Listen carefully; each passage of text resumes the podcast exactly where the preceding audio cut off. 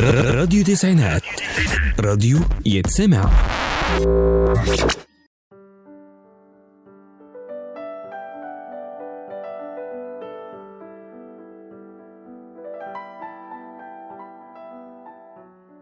أهلا بيكم في برنامجكم كلمة السر على راديو تسعينات. معاكم محمود إبراهيم. مين فينا ما نفسوش يكون ناجح في حياته؟ سواء كان شغله أو بيته أو علاقته بالناس اللي حواليه. زمايله أو أصحابه أو جيرانه وغيرهم كتير. طيب النجاح ده إيه الروشتة بتاعته؟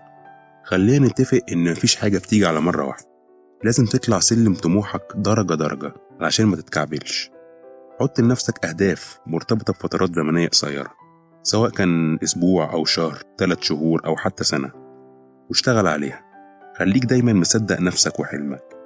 ركز مع نفسك وبس سيبك من أي حد يهد فيك أو يحبطك. عشان مفيش أكتر منهم دلوقتي. خليك قريب من الناس الإيجابية اللي تشجعك الناس الناجحة والموضوع ده هيفرق معاك جدا في طريقك. طول ما أنت شغال على نفسك هتوصل لهدفك.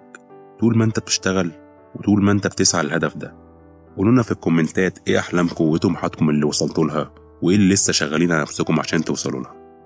استنونا في الحلقة الجاية من برنامجكم كلمة السر على راديو تسعينات في نفس الميعاد. أشوفكم على خير.